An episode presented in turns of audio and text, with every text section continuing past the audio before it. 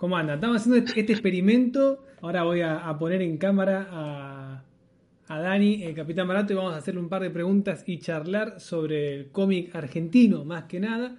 Pero sepan disculpar si hay inconvenientes técnicos. Lo presento para los que están viendo a, a Dani Capi Müller. Müller se pronuncia, ¿no? Sí. Müller, sí, Muy bien. Es editor de cómics argentino, ¿sería o algo más falta en esa definición? No, no, esa, esa definición está, está, bastante bien, sí, sí, sí. Es, es, lo que generalmente, digamos, o principalmente hago.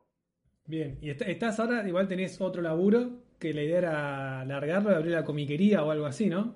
Ya lo largué. Eh, yo estaba trabajando en Musimundo como jefe de, auditoría. Bien. Eh, tenía cargo de Sur. Tuve nueve años ahí en, en, en Musimundo. Y en diciembre decidí nada, ya dedicarme de lleno a esto porque la verdad que tener dos trabajos era bastante, bastante pesadito porque todo lo que es el, tema de, de, las editoriales y de la escritura nacional, si bien mucho lo podés manejar, eh, en, después es el tiempo, en realidad, sí. trabajar con artistas por país, guionistas, eh, diseñadores, entonces como que recibís el archivo, lo que cuando podés pero te consume eh, la mayor parte de, los fines de semana, porque todos los eventos eh, son viernes, sábado y domingo generalmente.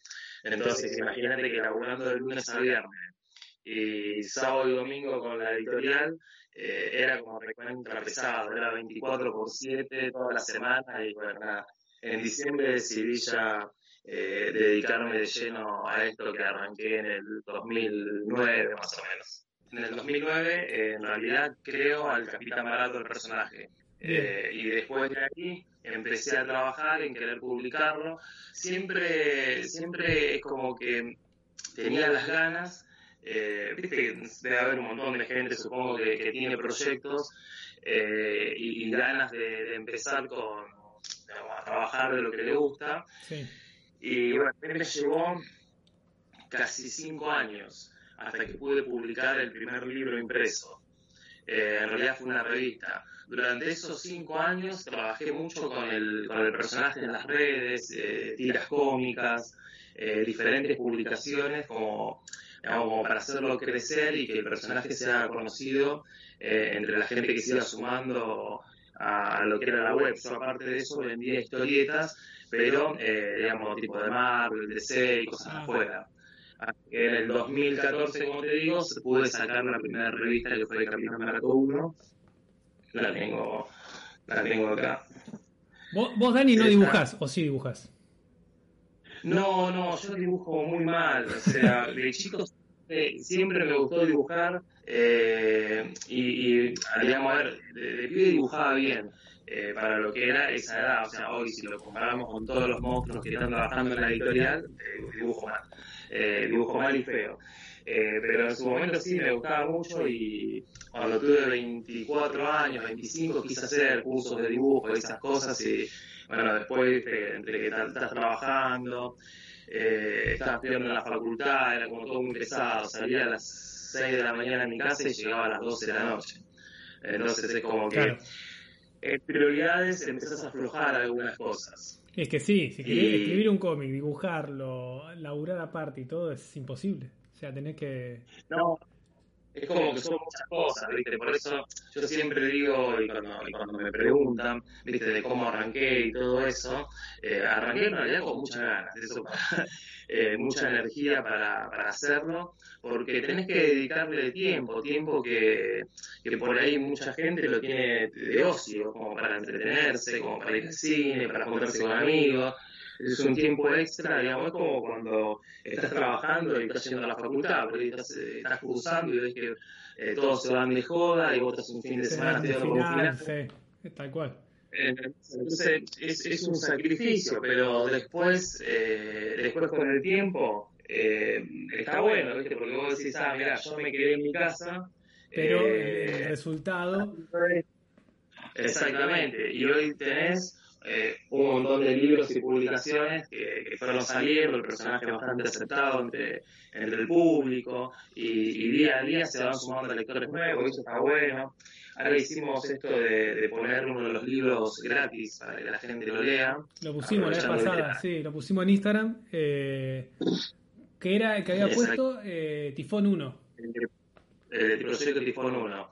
Y la gente, la verdad que re bien, porque había mucha gente por ahí, por cuestiones de económicos, no lo podían leer, y se lo descargaron. hay gente de Salta, Jujuy, que quiere comprar el libro, el libro vale 450 pesos, pero el envío por ahí te sale 600. Claro, te mata. Te mata, te mata, te mata. Y fue una buena oportunidad como para, para que la gente pueda leerlo. Eh, y desde la editorial estoy evaluando la, posibilidad de hacer venta eh, digital. digital. Estaría bueno.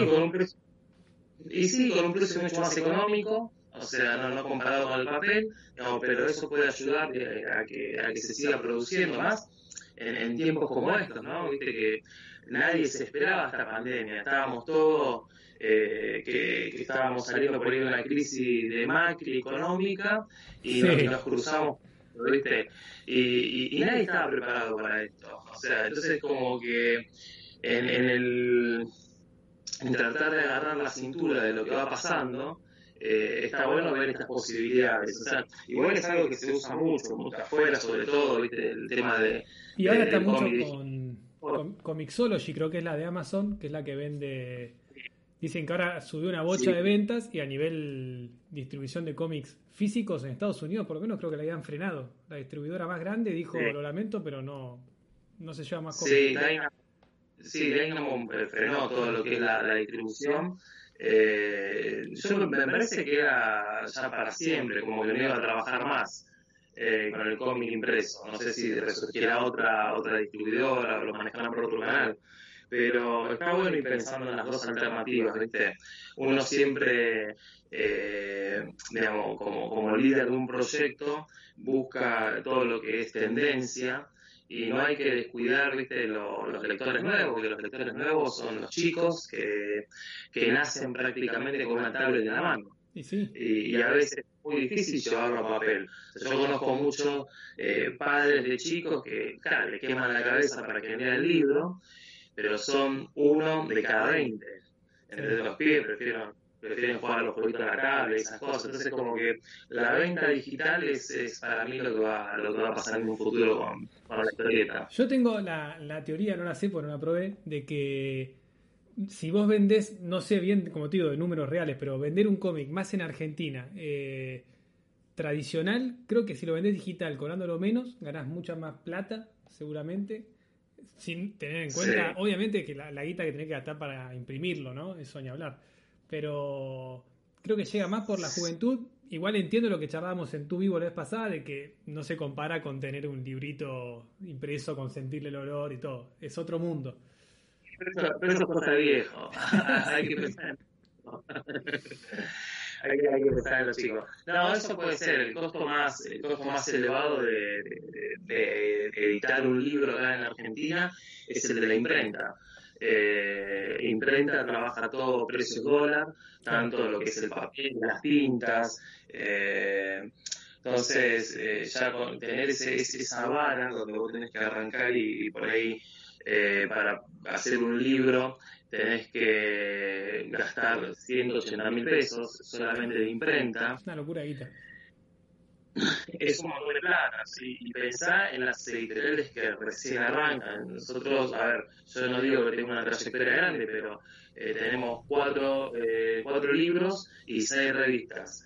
Eh, fuimos acomodándonos a la economía, cómo se estaba, cayendo y cómo iba aumentando cada vez más la imprenta. y cómo afectaba los bolsillos, los bolsillos de los lectores.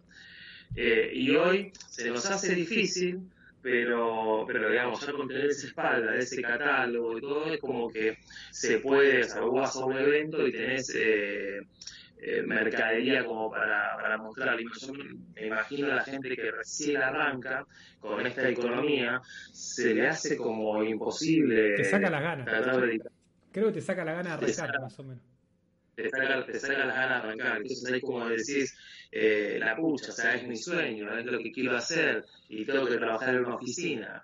¿Entendés? O sea, yo igual, a ver, lo hice mucho tiempo eso, siendo consciente de que el, el nicho comiquero, digamos, la industria es chica, relativamente chica, fui a buscar lectores a otro lado y por eso tenía dos trabajos. Y con uno, digamos, comía, o sea, trabajaba de lo que no me gustaba para poder trabajar de lo que me gustaba. Y muchas Una cosa así. sí. Exactamente, pero, pero hay que hacerlo. O sea, por eso, si hay chicos que por ahí estén escuchando el, el video y, y, y se frustren con esto de, che, no, pará, tengo, terminé mi libro, lo subo a imprenta y me cobran 100 mil pesos. No tengo esa plata, listo. Lo subo digital y que lo vea quien lo vea. Eh, tengan en cuenta de que eh, yo por ahí tardé cinco años en sacar una revista impresa. Y cuando vos lo pensás y decís, eh, no, pero pará, yo no quiero cinco años para Sí, bueno, sacar cosas porque...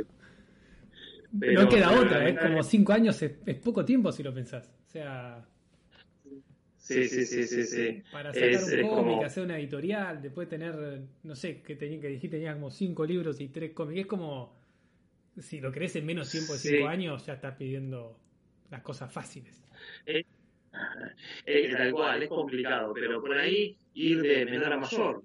O sea, nosotros empezamos con una revista de seis páginas eh, y hoy estamos editando libros de 64 a color. Entonces, como que, y en el proceso, de, en el medio de eso, la revista que le siguió, Capitán Maratón, ya tenía un pliego más, y eran 20, 20 páginas, y la revista que seguía tenía 24, después tuvo 32, eh, y de ahí ya del 32, como el, el, el lomito era, digamos, eh, abrochado eh, en imprenta, eh, cambiamos a, al formato libro. Pero tratamos de hacer el, eh, digamos, el proceso de a poco. O sea, a mí me encantaba eh, los libros que sacaba Omnipress. Eh, el, formato, la laca sectorizada en, la portada, un montón de detalles que hacían que, que- que el, que libro resalte mucho. Pero eso te, te llevaba bastante, bastante eh, en lo económico, eh, mucha plata. Y hoy, hoy lo podemos, lo logramos, digamos, en, en formato chiquito y tratamos de seguir creciendo. Pero bueno, ahora hay, hay un parate, ¿no? Con esto de la pandemia. Sí. Estamos ahí como ¿Cuánta, ¿Cuánta gente labura, Capi, en, la, en Capitán Ediciones? ¿Cómo, ¿Cómo tenés organizado eso? Mira, eh, la, la verdad que la dotación de la, de la editorial es bastante grande, porque se divide, eh, tenemos portadistas, Sí. eh, hay diferentes chicos que hacen arte interior, eh, después tenés guionistas, incluso en cada libro, por ahí de los que estamos sacando, tienen dos o tres capítulos adentro, entonces ahí vamos creando en cada capítulo eh, parejas, equipos creativos, después tenés una diseñadora, eh, tenés un coordinador artístico y un coordinador creativo. El coordinador creativo es la persona que trabaja con los guionistas eh, y el artístico es el que va haciendo las correcciones, como generalmente las hace un editor afuera. Claro. Eh, después tenés la corrección de los textos, hay una correctora. Cuando recibe todos los guiones, eh, automáticamente está corrigiendo que no tenga ninguna falta de ortografía, eh, en- digamos, ninguna, sí, ningún error ortográfico. Sí, sí, o de, o de Eh, porque-. O... Sí, sí, tal cual, porque lo terminás de armar todo, quedó todo lindo, recontra hermoso, dibujado, diseñado, y te comiste un acento, Ah. o... eh, Qué bajón eso. Y es, ¿Y el, el, Sí, lettering, el tema de poner los textos, es alguien aparte o es el dibujante? lo hace el diseñador. Ah, en, el en mi caso lo hace. Sí, sí, hay, hay gente que se dedica igualmente a hacer eso. Yo trato de, de arreglar con el diseñador por ahí un precio Sí. que incluya eso, porque ya me da el archivo final trabajado, ¿viste? y no pasa por muchas manos. Pero hay gente que se encarga de, de hacer todo el letreado y diseño también de, eh, de las páginas por separado para que después el diseñador te prepare el archivo de imprenta. Bien, muy pro. Cambió, lo- esto que me contás comparado al, al Capitán Barato 1, cambió un poco, ¿o no? Cantidad de gente. Eso. El Capitán Barato 1 eh, lo armó prácticamente Lea solo. Eh, o sea, le, le ayudamos, había gente que hizo portadas otras cosas, pero Lea lo dibujó todo, eh, lo diseñó. Eh, digamos, yo me encargué de todo el tema de la imprenta, eh, Pedro todo el tema de los guiones y Germán había hecho la portada. pero sí, fue algo como algo bastante precario que, hicimos. Después, bueno, con el, con el tiempo fuimos agregando más herramientas como para, para mejorar el producto, ¿no? Porque el lector, eh, sinceramente, no, nos aceptó con esa revista por ahí de 16 páginas, nos apoyó eh, y tratamos que ese apoyo eh, en forma de, calidad o, de mejoras en el producto. Por eso fuimos integrando, pero ahora te digo, Hoy en la editorial están trabajando más de 20 personas. Ah, un pedazo. y van rotando, o sea, van rotando porque a veces las portadas las hacen unos artistas, otras veces otros, cambiamos los artes interiores, tratamos de que cada personaje tenga un artista eh, o sea, el guaraní lo está haciendo Germán de Ramufe, eh, y así vamos cambiando. Sandy Barquina es el nómade, eh, tratamos de no pisar el mismo artista en, en, repetir los personajes, como para también dar a otros, a otros artistas ¿no? que, que, puedan mostrar lo que hacen. Está buenísimo. ¿Germán hizo Rankat o no? Germán hizo Rankat. Está buenísimo. hizo, todo. Bueno, hizo la tapa de prodigios también, que siempre me, me cuesta un huevo decir el apellido de Germán. Sí, corrigen siempre. Ya, ya, ya me olvido, ya es Germán. Ya, eh, eh debe decir este pibe, ni, lo conozco y no sabe nombrarme. ¿Quién es? Escúchame, Dani, acá me está preguntando Facu Moyano, otro, otro capo total. Eh, me dice, no te olvides de preguntarle por la serie del Capitán Barato. ¿Qué onda eso? Ahora debe estar todo frenado, supongo, pero. Sí, sí, la serie fue algo, algo que anunciamos en 2017 eh, gracias a, Mariano Ciamarela, que es el productor de la serie. Él es creador del guionista y trabajaba, trabajó mucho con, nosotros con todo el tema de las historietas. Él se sumó a partir del número del Miscapi. Ahí, si bien no hizo nada, ya estábamos nosotros, digamos, en la interna trabajando con, el personaje del guaraní que iba a salir en los, en los números siguientes. Justo el otro día se cumplieron cinco años de la creación del guaraní, subimos la portada de, Tifón 3. Y él había ido a competir eh, con siete chicos de, todo el país, con el director de la serie de House of Cards, eh, como, digamos, eh, él era el que evaluaba el trabajo de ocho personas, y Mariano ganó, ganó y el premio era que el Inca eh, le daba un, un monto como para que pueda financiar su, eh, su, proyecto. Y él decidió eh, invertirlo en, la serie de Capitán Barato. Y ahí arrancamos. Sí, se sumó Max Coronel, que es el director, y con él el equipo, todo el equipo de producción. Y nada, estuvo, estuvo muy bueno. Eh, tuvimos un montón de quilombos en el medio porque cuando pasó todo esto eh, se intervino el Inca eh, y nos empezaron a dar la plata en cuotas, la, la evaluación nos iba comiendo de atrás con te mata, te mata. Teníamos todo armado el plan de rodaje y tuvimos que empezar a modificarlo de un lado o del otro como para seguir avanzando. Y en el medio pasaron pasaron tres añitos entre que ah, eh, entre que se fue rodando y la realidad es que tenemos casi todo eh, grabado. Nos faltan solamente algunas escenas que le hacíamos a terminar de grabar hace tres semanas. Además el actor que hace el en el medio se había ido a vivir a Colombia. Y él tenía que volver a la Argentina en estos días, tenía solo los pasajes, todo, y bueno, se suspendió por esto de la pandemia. Eh, pero no, está quedando, está quedando re linda. Eh, incluso el Tano es. Eh, ¿Te acordás de la película de los ratos salvajes? Sí. ¿La, la, habrás visto? Sí, sí. ¿Te acordás de la escena?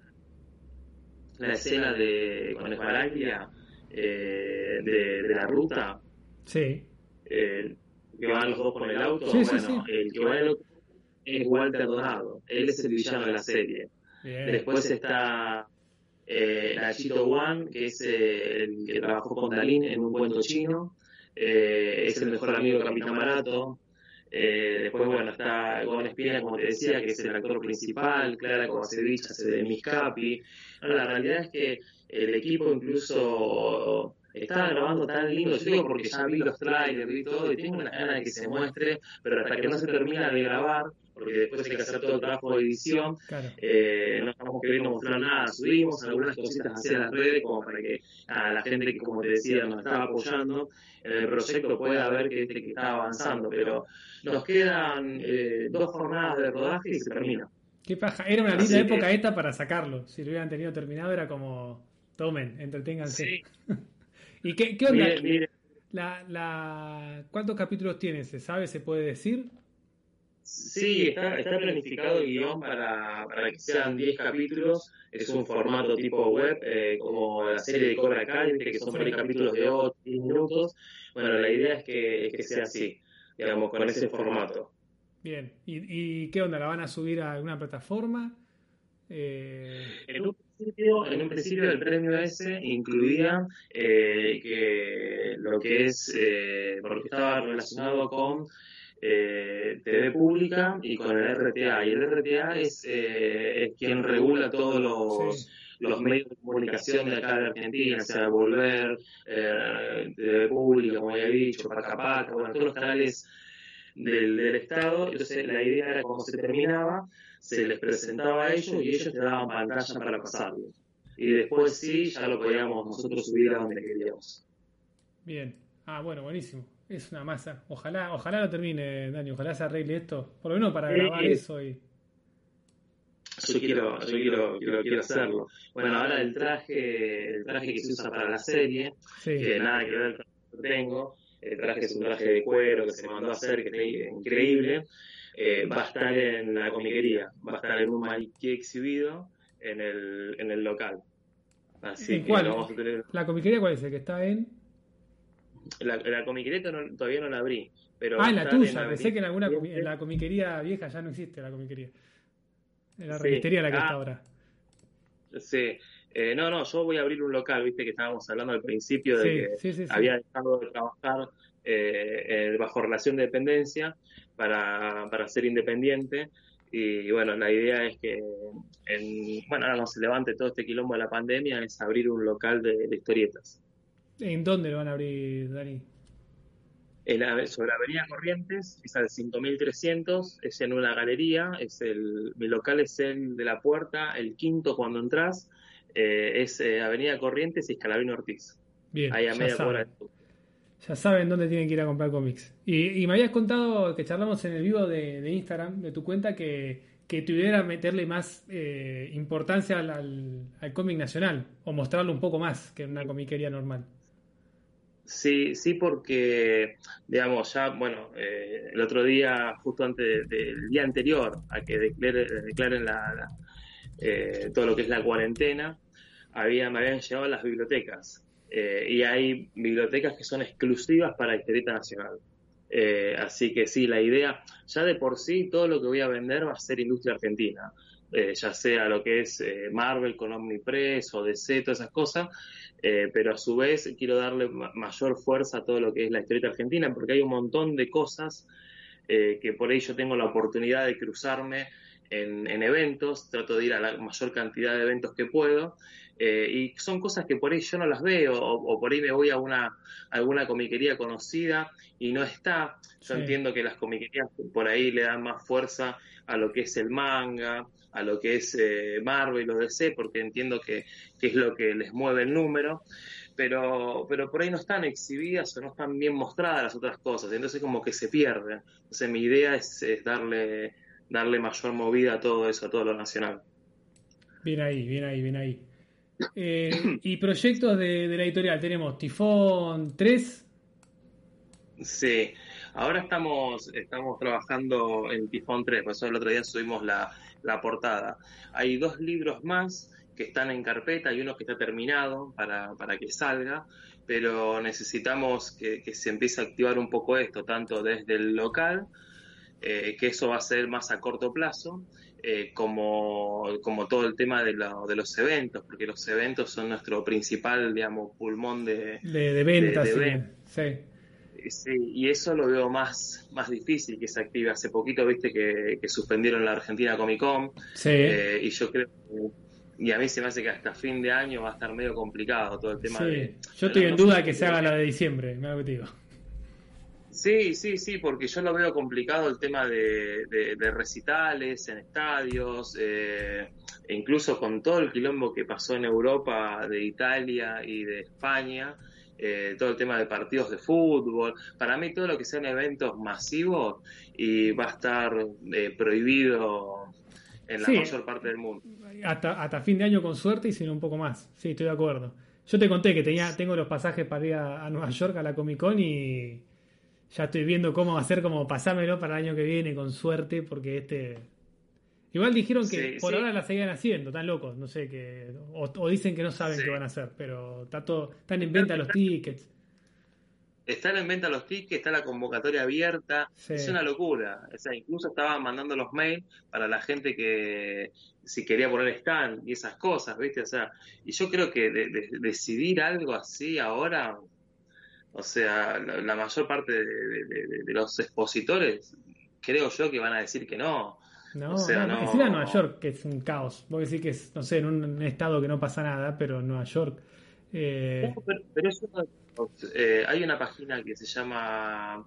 Ah, bueno, no me acuerdo ahora, pero es el coronavirus que te muestra el mundito. Y Estados Unidos es uno de los, lugares más afectados. Creo que ya hoy, eh, hoy batió el récord, creo. Así que sí. Sí, porque o sea, yo escuchaba eh, gente del palo que está allá en Estados Unidos y te cuenta que, no era la cuarentena obligatoria, o sea, que se resguardaba el que quería. Sí. Eh, decir que eh, hay, bastante conciencia, digamos, ahí, concientización, digamos, con la gente, pero la aposta es que si no lo ponen obligatorio, la gente sale y se sigue contagiando y sigue siendo un quilombo. Eh, complicado, complicado. Está complicado. Sí, yo no saqué los tickets, no los voy a sacar y como te digo, calculo que voy a, ver qué hago con, los pasajes para el año que viene. Así que bueno, escúchame, Dani, te quería hacer preguntas aprovechando el público que está acá, que, que nos está viendo, y para los que escuchan después, de pregunta que creo que te harán siempre, de cómo se hace para eh, presentarle material a un editor qué tienen que presentarte, a vos en particular o a cualquiera que vos sepas cómo se manejan, eh, a nivel de cantidad de páginas, el guion completo o qué cosa. Sí, bien, vos sabés que ahora justo en estos días estaba por hacer un anuncio eh, porque tengo un, eh, un libro para, para armar y me iba a empezar a, buscar eh, artistas. Yo por lo general siempre los, eh, los artistas que trabajan en la editorial los he sacado de los concursos de dibujo que hacía.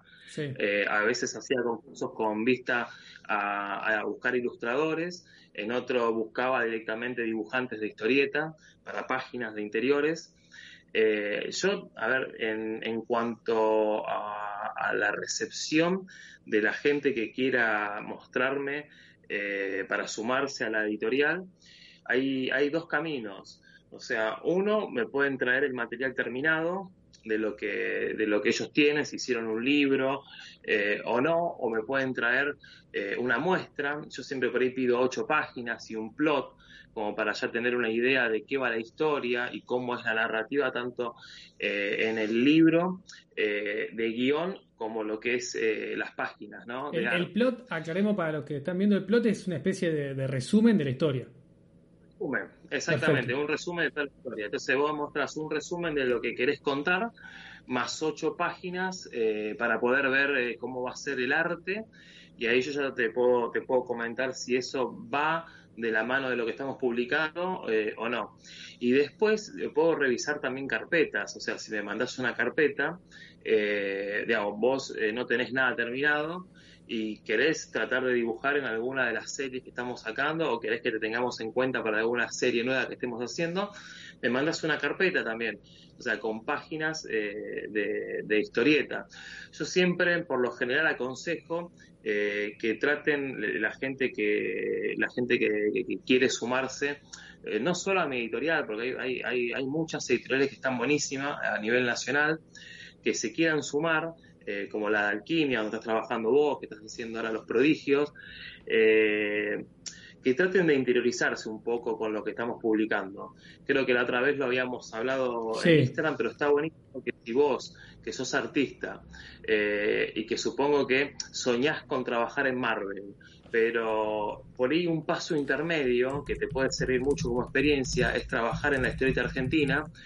Trata de, no, te digo ni siquiera comprarte, porque, porque no, no, no, la idea no es que gastes plata, pero buscar en las redes, hay muchas páginas que tienen historietas gratis, eh, tratar de conocer un poco lo que se está publicando y lo que se está trabajando en el país. O sea, si vos querés trabajar en la editorial, eh, y yo, por ejemplo, imprimo muchos cómics de superhéroes, y por ahí me traes un policial, a ver, capaz que el policial está buenísimo, eh, y capaz que lo termino imprimiendo porque digo, wow, es una obra. Es una locura, sí, sí, sí pero si yo por ahí vengo publicando cómics de superhéroes y me traes eh, otra clase de narrativa, y lo más probable es que te diga que no, o sea, que no, no va de la mano o del público que, con el que estamos trabajando. Entonces es muy importante ver eso, ver la editorial.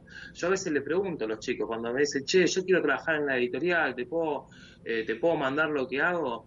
Y por ahí le preguntás, ¿y qué fue lo último que leíste de Street Argentina? Y hay un, silencio. un silencio que, que, por ahí la otra vez pasó con un chico, me dice, y no, leía cuando era chico, cuando era chico leía Patrusú, leía, eh, leí Mafalda, ¿viste? Y vos decís, y pero más que nada también para que no, porque te puede pasar conmigo, es más que nada para que no perdamos tiempo nosotros y no pierdan tiempo ellos, ¿viste? Porque por ahí capaz que esta persona buscaba eh, dibujar eh, tiras cómicas. Y por ello no hago tiras cómicas, ¿entendés? Y capaz que si en vez de tenerme a mí, lo presentan en un diario, eh, y por ahí capaz que tiene más oportunidad. Entonces, nada, también es un poco, es un poco eso, ¿viste? Tratar de agilizar eh, y asesorar. O sea, a mí si me vienen y me preguntan, eh, lo que sé tampoco es que la tengo recontra clara. Aprendo día a día y aprendo mucho de mis colegas, pero bueno, todo lo que yo pueda ayudar, eh, lo, lo, lo, tiro, lo comento, no, no pasa nada. Claro, sí, justo hoy en, el stream de, la mañana que estaba haciendo charlábamos con los chicos de, que para mí es algo que le falta más que nada a la juventud y me gusta tirarlo acá para, para que, no sé, le sirva, de que hay que investigar, no es todo fácil de decir, eh, hola, quiero hacer esto. Es como, tomate un tiempo de ir a, como decías vos, no sé, a, cualquier comiquería y si haces tiras gráficas, fíjate qué editorial, no sé, Loco Rabia, capaz tenés más chance que con Capitán Ediciones. Escribirles, moverse. En vez de, no sé, entrar ahora acá y decir, hola Capi, quiero hacer un libro, eh, ¿dónde te lo mando? Y es como, y no, no, no, no es tan fácil la cosa. Tampoco es difícil, es un tema de moverse. Eh, yo no creo que sean difíciles las cosas, sino que es eh, eso. La gente a veces quiere todo muy así, con un clic y que salga. Sí. Son, son, intermedias, o sea, como decís vos, ni difícil eh, ni fácil. es cuestión de que se preocupe un poco por lo que, por lo que quiere mostrar y ya con eso va un poco más encaminado. Después por ahí capaz que estará o no eh, la calidad de lo que hizo, eso ya es otra cosa, pero por lo menos vos vas a mostrar lo que haces al lugar donde en teoría deberían trabajar con vos. Claro. Sí, sí. Si quieren hacer cómic, para mí el, mejor lugar acá, que, es lo que me pasó a mí, es ir a, la Crack Bamboo, cuando todo esto se arregle, en un, mundo como el anterior, ¿no? nos olvidamos del, presente. Eh, la Crack Bamboo para mí es un lugar excelente para quien quiera ser dibujante de cómics eh, como dice Dani, para, arrancar acá o para lo que sea, vas allá con la carpeta, lo mostrás. No hay que tener vergüenza porque ahí en esos lugares son para eso. Entonces, si, si mostrás, nadie te va a decir, ah, que haces ridículo. Te va a decir, che, fíjate esto, corregí aquello. Pero tienen que ir a donde está Dani o el resto. Te escuché con Seba, te lo dejo, miralo cuando pueda, lo paso a buscar mañana, que son varios días, o lo que sea, y moverse. Eso para mí es clave. Tal cual. Eso es clave. Sí, sí, tenés la, la, la crack, la, la, Comic Con también, con los artistas que hay. Lo que tienen que eh, los chicos eh, por ahí que están recién empezando, o, eh, en realidad lo que tienen que hacer es perder un poco el miedo, ir y preguntar. La mayoría de los artistas y de los colegas son, son buena onda y no tienen drama. Y vos por ahí vas a una Comic Con eh, y en el Callejón de Artistas tenés un Juan Frigeri, eh, un Germán Peralta, eh, tipos que ya vienen laburando hace años para la industria americana. Entonces, a ver, no te van a pasar un contacto, pero por lo menos te van a dar un consejo. O sea, para dónde, para dónde ellos tienen que ir, para dónde se tienen que caminar, o pueden hablar con un Salvador Sanz, que es un pilar acá nacional.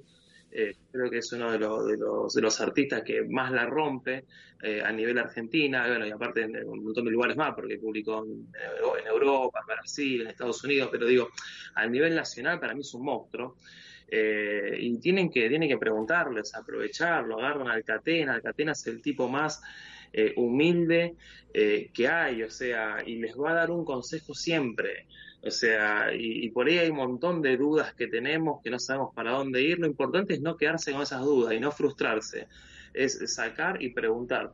Y a veces es mejor quedar por ahí como un boludo, Sí. ¿entendés? O sea, y preguntando, sacar, a quedarte, digamos, con la duda y no y, y nunca y nunca avanzar y quedarte estancado. Así que, nada, la pregunta, por más tonta que, que, les parezca, háganla, pregunten, salgan y vayan tipo eventos cuando todo vuelva, como dice Seba, a la normalidad. Vayan a eventos tipo Comic Con, Crack One Boom, que la verdad que eh, garpan mucho para, para la industria. Totalmente, pero vayan con esa intención que, está, que estamos diciendo de no ir a comprar Funko Pops, o sí, pero además de, de mostrarse ustedes y, e ir a hablar con la gente. Acá están preguntando, Dani, eh, de nuevo Facu, que tira buenas preguntas. Eh, si cuando fuiste a Nueva York, que fuiste el año pasado, a la Comic Con de allá, eh, si mostraste tu material y qué repercusión tuvo. Bien. Hablando justamente de esto, pero de, de, tu lado, ¿no? De ir a mostrar las cosas de allá. Sí, cuando fui a Nueva York, eh, fui con, con, un plan de vacaciones, ¿no? Pero, pero, pero, un día, el día viernes, me lo tomé para ir a ver cómo era la movida independiente, ¿no? Ya sabemos que allá Marvel y DC la rompen Sí. y que sale un Funko de Stan Lee y se agota eh, el día viernes y, y, y no habían llegado los, los, días más fuertes del evento, así que eso no había dudas. Sí quería ver cómo se movía la historieta independiente. La realidad es que pude hacer muchos contactos, eh, fui a preguntar, mostré, mostré lo que estábamos haciendo. Eh, la verdad que, o sea, ellos no lo ven en detalle, en guiones y esas cosas, pero por ahí eh, lo que ven físico desde lo impreso hacia los artistas, o sea, una tapa de Ariel Olivetti, una tapa de Eduardo Rizzo, una tapa de, de, de Richard Ortiz, eh, les gustó mucho y muchos me pasaron contacto para que, para que les escriban, eh, pero lo más importante que vi es que allá se mueve mucho lo independiente. Incluso, yo no sé si no se mueve a la par de lo, de, lo, de, las grandes industrias, porque yo vi, o sea, seguramente que no, por una cuestión de infraestructura y tiempo, pero lo que voy es que hay una, hay como una cultura de consumo muy grande y la gente compra de todo. Y hay mucha gente que por ahí se hinchó un poco las bolas de Marvel o DC y quiere leer otras cosas y va a buscar editoriales alternativas. Eh, yo veía que la mayoría de, lo, de los stands vendían y vendían mucho y agotaban en números. Entonces eso está buenísimo, que vos vayas a un evento y puedas agotar eh, tiradas. Eh, o, o, que la gente vaya a comprar historieta argentina. Eh, acá hubo, hubo un evento que fue muy importante, eh, al, al, estilo Crack Bam Boom, que fue Comicópolis, eh, que estaba con Andrés Acorsi a la cabeza, que se hacía en Tecnópolis, sí. Eh, y, y, Andrés es un tipo que, que mama historieta nacional desde hace muchos años, entonces él le dio eh, o sea, trabajó con mucha gente ahí adentro, ¿no? Pero él le dio eh, como la esencia que necesitaba el evento. Yo me acuerdo que ese, ese evento en el 2015, eh, yo había empezado en el 2014, como te dije, con el primer número en la Crack sí, Común, sí. al año siguiente fue el evento que más historietas vendí. Hasta el día de hoy. Vendí hasta el día de hoy, hasta el día de hoy, en un fin de semana nosotros hacemos tiradas en su momento, por ejemplo, Capitán Barato 1 tuvo una tirada de 4.000 y Capitán Barato 2 tuvo también una tirada de 4.000. Eh, ahora los libros tienen tiradas más chicas, tienen tiradas de 1.000. En el medio las revistas, el resto tuvo tirada de 2.000, eso, pero en Comicópolis, eh, en ese fin de semana, yo vendí 500 revistas. O sea, eh, lo que nosotros hacemos ahora, una tirada de 1.000, yo la vendí en un fin de semana. O sea, claro. ese evento no se podía creer, o sea, eh, estaba tan bien orquestado para, para, la gente y aparte no era un evento, eh, yo creo que incluso era mejor que la, que la crack. Lo que tiene la crack es que ya está instalado, ya van 10 sí. años que van a ser ahora este año, eh, ya es un evento que, que, que sabemos que, que, a nivel historieta eh, se mueve muchísimo Pero los eventos como la, la Comic Con o como esta Comicópolis, lo que hacen, a diferencia del otro, te mueven eh, público diferente, que eso es lo que necesitamos. Yo por ahí en una Crackman veo que va mucha gente, pero siempre veo las mismas caras. Todos los años van los mismos, te, pueden comprar o no, pero siempre son las mismas caras. En cambio, a mí me, pasó de ir a, a Comicópolis o a, o a Comic Con y se genera público nuevo porque son diferentes las propuestas que te dan. O sea, vos vas a una Comic Con y no vas solamente al callejón de artista a, ver eh, lo, que hacen, lo que hacen los chicos. Vos por ahí fuiste a ver un actor de una serie, eh, fuiste porque tocó a alguien, eh, o fuiste solamente porque el evento te junta todas esas cosas y te hace difusión por todos lados, te hace difusión por la radio, la vía pública, entonces te trae otro público y eso es importante para que esto siga creciendo, porque si no siempre trabajamos con la misma gente, siempre estamos los mismos que nos gusta eh, sentirle el olor al libro y, los chicos que van apareciendo nuevos por ahí no tienen idea, o sea, no les llega. O sea, eh, es medio difícil, entonces eso está bueno, pero volviendo a lo otro, lo de, a lo de Estados Unidos, es una linda oportunidad y sobre todo para los artistas si sos artista y tenés la posibilidad de ir, yo sé que es mucho más fácil y menos costoso desde tu casa mandar mail a, todos los editores que puedas conseguir contacto y esas cosas, pero no es lo mismo si te los cruzas eh, cara a cara allá. No, es, eh, es, otra la posición. Eh, y aparte tenés muchas muchas editoriales, muchas, muchas. O sea, si sos artista, yo te recomiendo que en algún momento hagas un esfuerzo grande, juntes una plata y te hagas una escapada con tu carpeta eh, y la muestres. Bueno, hay un hay un una charla TED que está muy buena, que la pueden ver los chicos, que es de Humberto Ramos. Sí, excelente. todos los... ¿La viste? Es, es, excelente. Y ahí te cuenta un poco cómo empezó y cómo llevaba su carpeta de México a, las Comic Con. y lo que tardó. Y un año le Lo que tardó. lo, que tardó y lo que y lo que tenía la, la, gente, digamos, su familia atrás, que si bien él cuenta que el padre lo apoyaba, eh, también tenía como esa presión de que todos eran ingenieros eh, y, él, no, yo quiero ser artista y que en un momento se, se, fue por la rama del diseño, pero nada, eh, la, recomiendo mucho esa charla, está muy buena. Alberto Humberto es una persona que para hablar es un orador excelente, entonces se entiende bien traten, traten de mirarla porque ahí te explica, te explica bastante mejor que lo que estamos hablando nosotros acá, de, esto de ir y llevar y moverte y, hacer lo que te gusta. Totalmente. Para mí la, clave es el tema de, bueno, todo lo que estamos hablando, pero además el tema de los tiempos, porque en esa charla también lo dice que una vez que le dieron el ok en Marvel,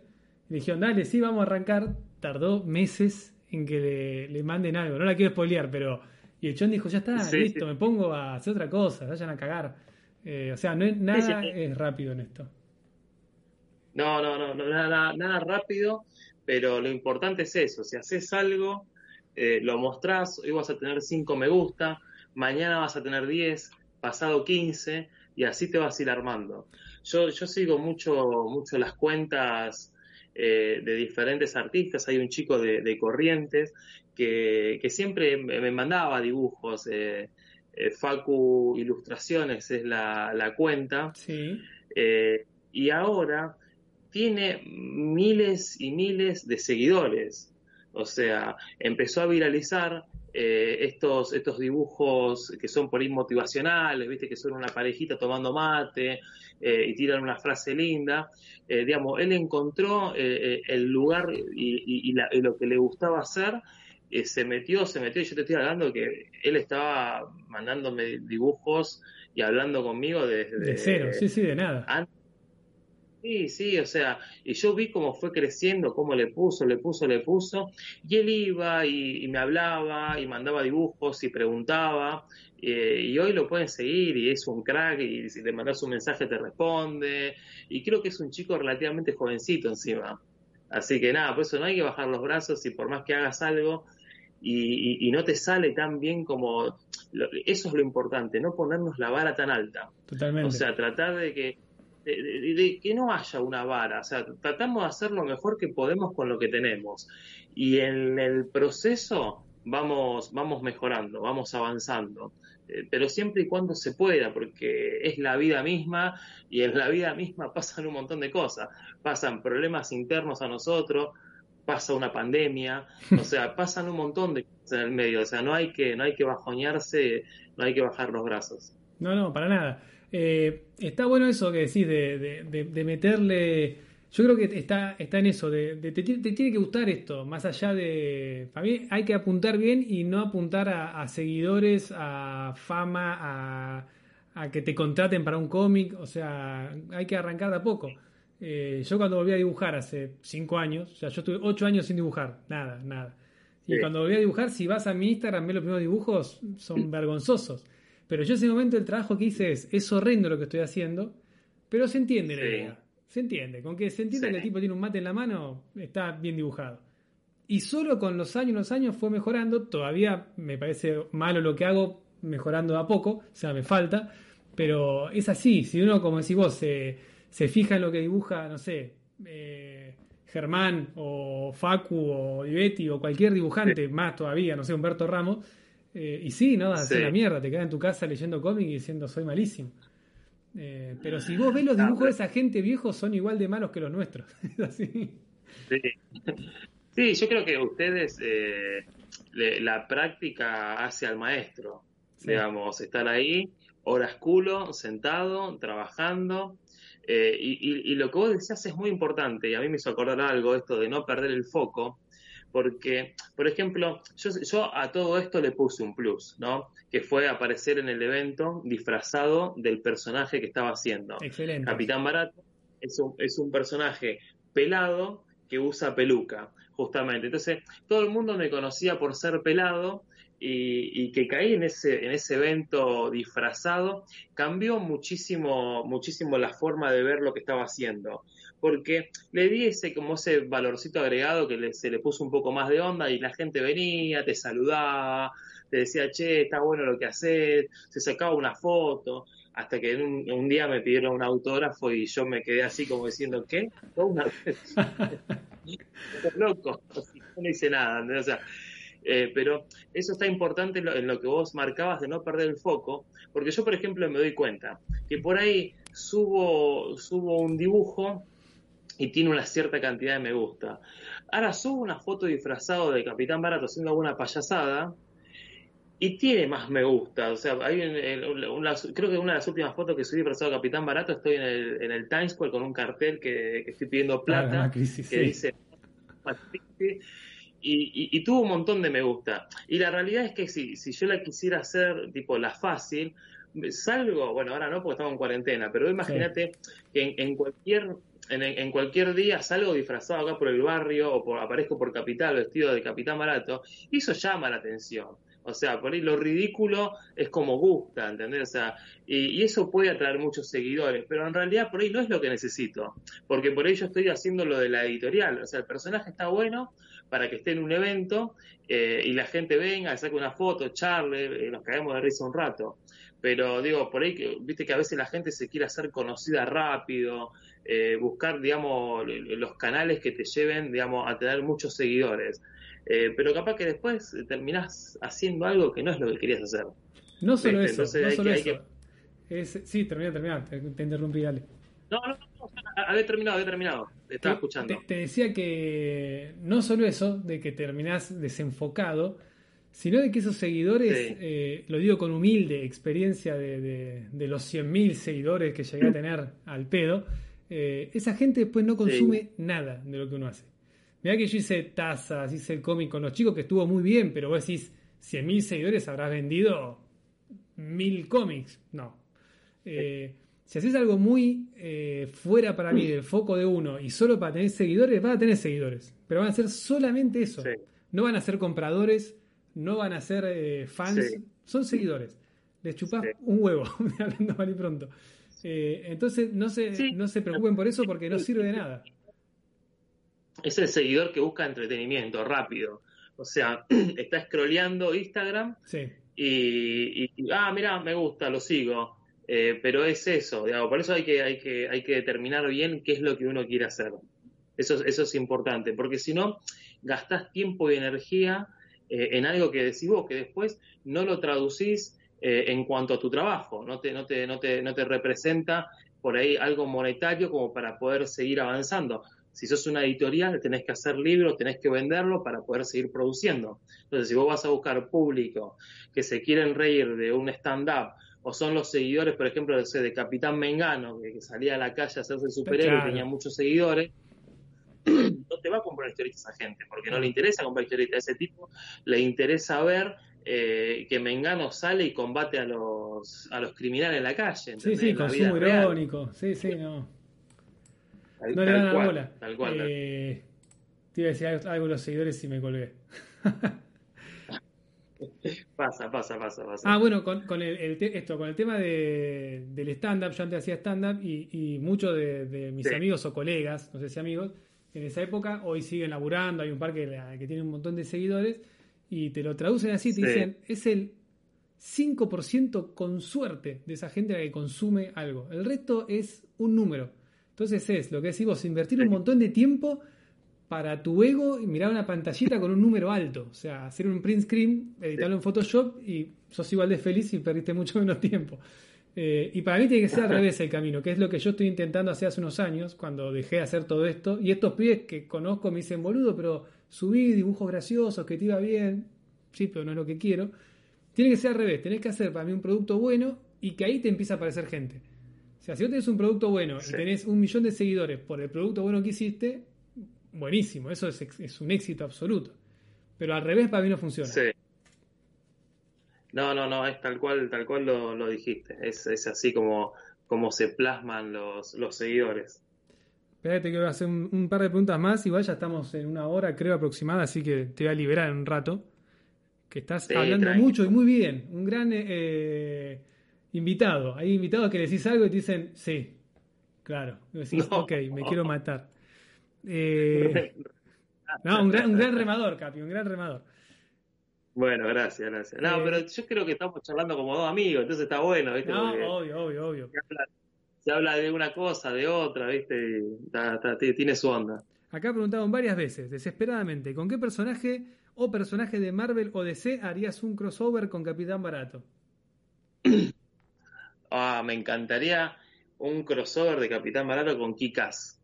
Kikas es medio de Marvel. O sea, si, si bien es... Eh, eh, es una editorial más independiente que es de, de Mark Millar, eh, está ahí, digamos, eh, en franquicia con Marvel.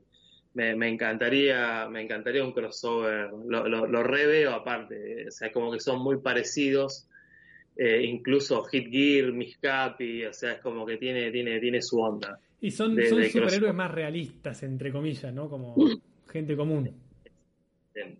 Y si no, lo pongo con Batman y con Deadpool. Si quieren algo más conocido y popular. Acá, acá lo tiró con Deadpool, reiría. Están tirando. Este.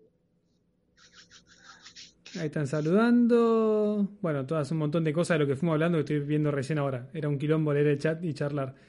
Después, un, un crossover que me gustaría también sería Wolverine con el Guaraní.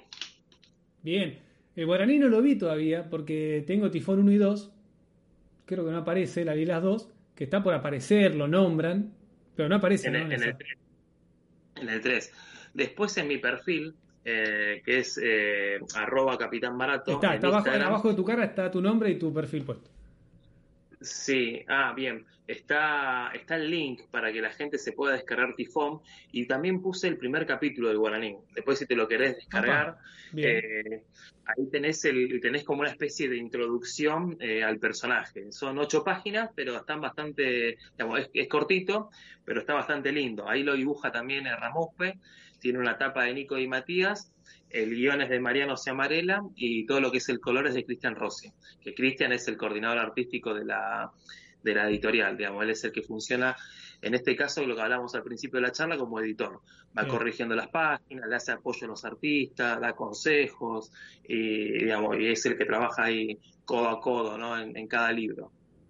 Bien ahí, bien ahí. Entonces bájenlo ahí en. Igual lo voy a dejar, si lo pongo en YouTube, voy a dejar abajo el, el link, así lo, lo pueden descargar y si no, arroba Capitán Barato en Instagram y ahí tienen el link en la biografía, calculo, y lo, bajan todo ahí. Aprovechen que lo, bueno de todo esto que está pasando es que se está dando muchas cosas gratis Así que hay que aprovechar. Sí. Sí, sí, hay que, hay que aprovechar. Yo por ahí, para los que no, no conocen tanto lo que, lo que hacemos, trabajamos mucho con héroes eh, nacionales. Eh, tenemos una formación que se llama Libertadores y son héroes de diferentes provincias. Creo que acá tengo a mano, a ver si... Ahí justo estaban preguntando eso, para la gente que está fuera del ambiente del cómic nacional, que cuentes un poco de qué va la cosa. Ahí justo estaba haciéndolo, mirá, nos lee la mente. Este es el de, no sé si a ver bien ahí. Sí, perfecto. Mostralo si crees nuevo que pongo la cámara más grande, esta. A ver. Ahora sí. Ponemos ahí. Sí, impecable, gigante se ve. Ahí está. Perfecto. Este es Libertadores. Eh, nosotros hacemos eh, todos superhéroes argentinos, todo lo que pasa eh, pasa acá en el, en el país. O sea, tenemos, por ejemplo, Capitán Barato, Mis Capi Alto Voltaje son de, de Buenos Aires, el Guaraní es de Corrientes, el Loma es de Santa Fe Rosario, ECAS de Córdoba, y así se van, digamos, viendo avistamientos de héroes en muchas de las provincias de, del país. Por ejemplo, lo que estábamos hablando hoy, que se pueden descargar, que es Proyecto Tifón, Tifón es un villano que maneja los tres vientos argentinos, Sonda, Pampero y Sudestada. Entonces tratamos de eh, también meterle todo eso, eso, eso que vemos en el, en el día a día, viste, de acá, o por ahí también algo más, eh, más eh, mitológico o algo más autóctono, como todo lo que es el origen del guaraní. Y, lo bueno es que pasa todo en locaciones reales. O sea, vos estás viendo, por ejemplo, el personaje del guaraní y de fondo se ve el puentecito Chaco Corrientes. sí, sí, la idea era la idea era un poco eso, porque eh, al pasar que cuando era chico y veía muchas películas de afuera, series, eh, dibujitos animados, estoy hablando muy chiquitito, pensaba que vivía en Estados Unidos. ¿Entendés? O sea, y después uno cae en cuenta eh, que no, que, o sea, que consume cosas de afuera, que te ponen la bandera por todos lados, pero que hoy vivís en Argentina. Y, y, uno va creciendo, va leyendo, eh, va haciendo su vida, y, y, en el, y en todo ese lapso, yo ahora tengo 38 años, y hablamos por ahí de los 8 o 9 años a los 38, uno dice, che, pero qué lindo sería tener todo un grupo de superhéroes. Eh, argentinos, ¿no? Eh, y que las cosas transcurran acá y que se usen cosas, eh, cosas nuestras, eh, como la luz mala del campo. bueno, no quiero spoiler mucho, después los chicos pueden entrar ahí al link y, leer un poquito y ver lo que hacen los artistas nacionales. Incluso, si volvemos de vuelta para atrás, de lo que estábamos hablando, de los artistas que están recién arrancando, que no se sabe lo que se publica o lo que se muestra, ahí, bueno, pueden leer un libro de lo que por lo menos nosotros hacemos desde Capitán Ediciones, eh, que es más basado en superhéroes. Buenísimo. Sí, ahí, ahí, bájenselo. Desde el Kine pusieron, me parece que estaba Bora, ¿no? Para leer gratis. Y no sé si porque eh, yo, yo, sé que Fede va subiendo páginas con, con, Gastón, los chicos, pero después, bueno, también ahí en Alquimia tienen como para... A ver, eh, ahí Facu, que está en el chat eh, nos dirá, yo estoy medio colgado con eso. Yo como te contaba otra vez, hice, hice el trabajo de dibujante y quedé como listo, chao, chao, nos vemos.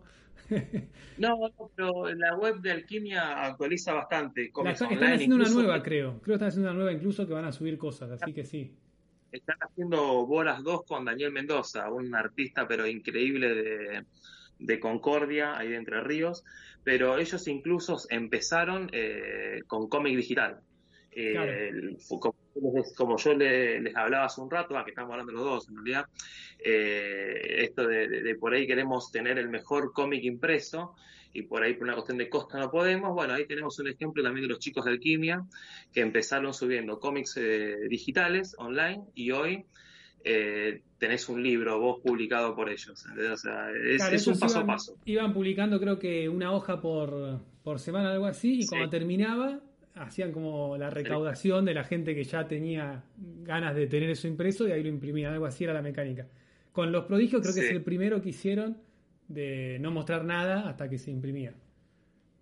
Ah, bien, bien, bien, bien. Eh, bueno, ahí me dice Dart que sí, que Fede está más metido en eso. Silver Sigma, pero me pone algo y me pone bueno, no, no entiendo, me está poniendo. que no, me, me algo y me pone que no lo diga cuando estoy leyendo.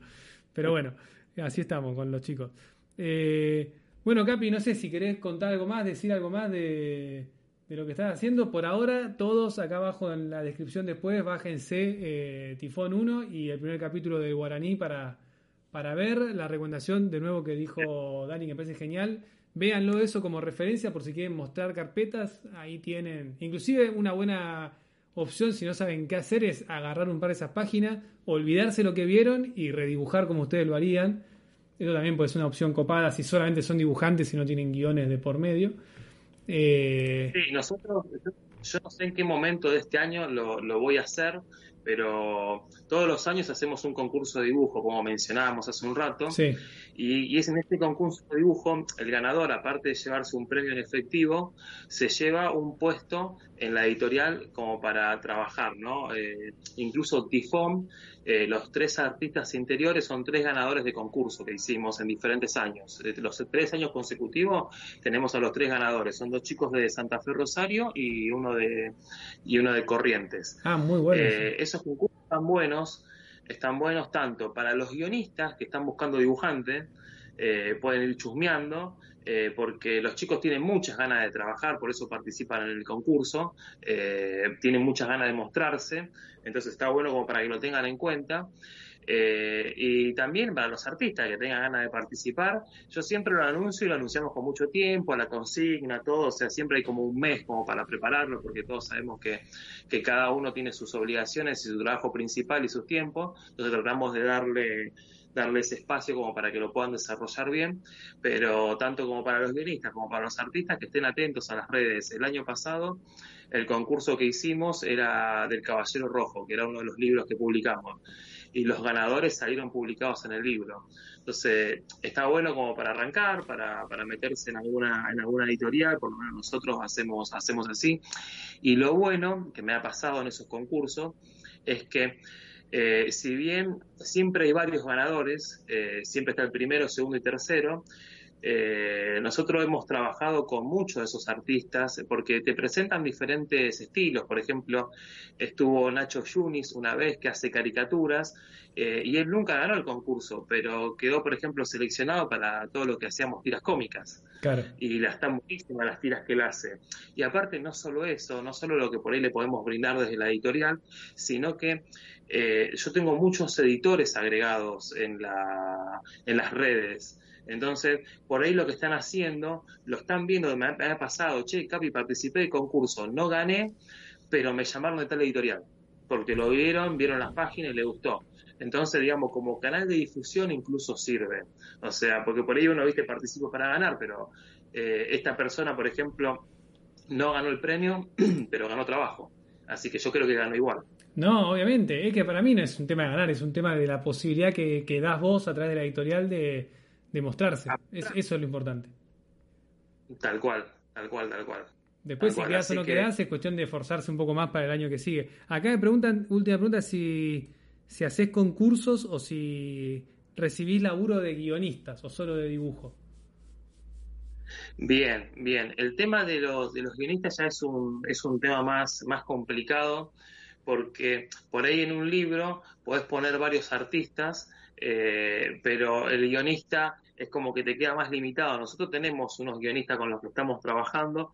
La idea es agregar eh, más guionistas. Por ahora los estoy agregando con obras propias. O sea, nosotros tenemos dos líneas en la editorial. Una línea es la, la de los personajes eh, nuestros, digamos, Capitán Barato y todo lo que es Libertadores, que son personajes que creamos nosotros con diferentes artistas, y después están las obras independientes, como ya venimos publicando. El Arca, por eh, ejemplo. Acá, tengo tres como para, para mostrar. Nosotros sacamos eh, el de Caballero Rojo. Sí este tiene portada de, de, Ariel Olivetti. Después sacamos el, de, el del Arca, que es el que mencionabas vos recién. Y este último es el de Rancat. Bueno, todas estas, eh, todas estas obras son con guionistas eh, que vinieron y presentaron su, su proyecto en la editorial. Mm. Y bueno, quedaron dentro de los cánones de lo que estamos trabajando y se publicaron. Por eso están las dos opciones Por ahí para trabajar en lo que son los personajes propios es más complicado porque los trabajan los creadores. O sea, por ejemplo, Mariano es el guionista del guaraní eh, y él es el creador del personaje. Pero con estas obras tranquilamente se puede, se puede trabajar. O sea, me pueden presentar un proyecto guionista si no hay ningún problema. Bueno, bien. Y el mail mío, sí. contacto arroba capitán barato. Contacto arroba capitánbarato.com. Eh, punto com, exactamente. Punto com, bien. Punto com. Igual si ponen capitánbarato.com eh, está la página y también está Capitán Ediciones, ¿no? Son dos páginas distintas. Sí. Los, no, los dos, eh, los dos eh, URL te, te, llevan a la misma página. Ah, ok. O sea, si pones Capitán Ediciones Capitán Barato, te llevan a la misma, a la misma página. Perfecto. Acá ponen, avisa en su Instagram cuando salen los concursos. Sí, va a avisar todo ahí, así que cuando terminamos ahora, en cinco minutos, se van a Instagram, Capitán Barato, seguir y ahí se van a enterar de todo. Ya que están, vayan a Seba dibujando, si no están y también lo hacen, no sean amargos. Y, y nos siguen a los dos. Eh, bueno, Dani, no te quiero molestar más, que ya tuvimos un hora y pico. Ah, no hay molestia, che. Sí, estamos al pedo, ¿no? Estamos todos sin hacer nada. Sí, sí, es más, no me cortes, que quiero seguir hablando con un humano. Hasta las 5 de la mañana no paramos. Pongamos una serie y la vemos sí. juntos. Abrazo así el teléfono. ¿viste? Los dos en la camita con el teléfono así mirándolo. Claro, vos estás solo, Gracias me contabas a... que estás solo. Esa es una paja en la cuarentena. Sí, sí, sí, estoy con, mi, con mis dos gatas, ¿viste? Pero no, igual hablo bastante con, con amigos, eh, traté de, de, de, cada día y medio o dos o tres meter un, un videito en vivo. O sea, hoy por ejemplo no hice sabía que no que me sumaba al tuyo, entonces traté de no hacer nada, pero invitamos diferentes artistas, bueno, vos estuviste invitado en el, en el primero, después estuvo Bluro Studio, el último estuvo re divertido porque Santi se animó a hacer una Fun Kamikaze, Santi sí. y, y hicimos, la gente se iba sumando iba tirando ideas para crear un personaje. Y empezaron, che, que tenga cabeza de lobo, sí, pero que tenga piernas de un minotaurio, eh, un brazo de pulpo y el otro brazo de metal, que tenga los cañones de Blastoise, el Pokémon. No, sí, y, y lo que quedó, tremendo, tremendo. No, y encima Sandy es un crack, ¿viste el dibujo que se mandó? ¿no? Sí. Eh, ¿Viste? No, pero y estuvo divertido. Bueno, y ahora se va a sumar eh, Facu, ahí Facu Moyano se va Bien. a sumar a hacer un desafío así. Así que está bueno. Está, bueno, está bueno, para divertirse. Zafé yo, sí, zafé yo de tener que laburar. sí, sí, se me ocurrió después, pero podés volver a repetir cuando quieras. lo hacemos, lo hacemos. Viene ahí, viene ahí con Facu. Y después me había dicho que capaz seas uno con Richard Ortiz. Eh, con Richard, sí, queremos hacer uno con Richard y con Vicky, que es la señora de él, que también es ilustradora. Ah, no Así sabía. tenemos ganas de hacer con los dos. Bien, sí, a, sí, a, Richard sí, le voy a escribir, a Richard lo quiero molestar por acá, que no, creo que no me conoce, le, le hablé en la, en la Crack Moon, justamente lo que hablábamos antes, fui de caradura, eh, Richard, ¿cómo andás? Y echó como, bien, no sé quién sos. Charlamos dos minutos, pero después le, le, voy a escribir a ver si se copa. Que está bueno. Richard, Richard es más, lo más bueno que hay, es, es, lo más bueno que hay. O sea, y es un, un, tipo que está siempre optimista, siempre buena onda, así que es nada, uruguayo. seguramente se... es, la, es la clave. Ar, a, es arriba. Arriba vos. Eh, nada, sí, arriba vos, es un crack. Bueno, genial. Está viendo si queda algo más. Creo que estamos bien. Qué charla más rica. Bueno, me alegro, Tomás, que te haya gustado. Bueno, bien ahí, bien ahí. Estuvo lindo. Vamos a subir esto a YouTube. Si, si no se rompió nada, veremos después si puedo agarrar el archivo en sí. Te agradezco, Dani, por, por esta primera entrevista, charla virtual, que no es virtual, online. Virtual está mal dicho eh, así que, que, veremos cómo, cómo queda su vida y todo. Y nada, estamos, estamos en contacto. Estamos en contacto y vamos hablando de, de la vida y de los cómics. Gracias por el espacio. Che. Un saludo a todos ahí. Gracias. Eh. Dale, nos vemos. Chau, chau.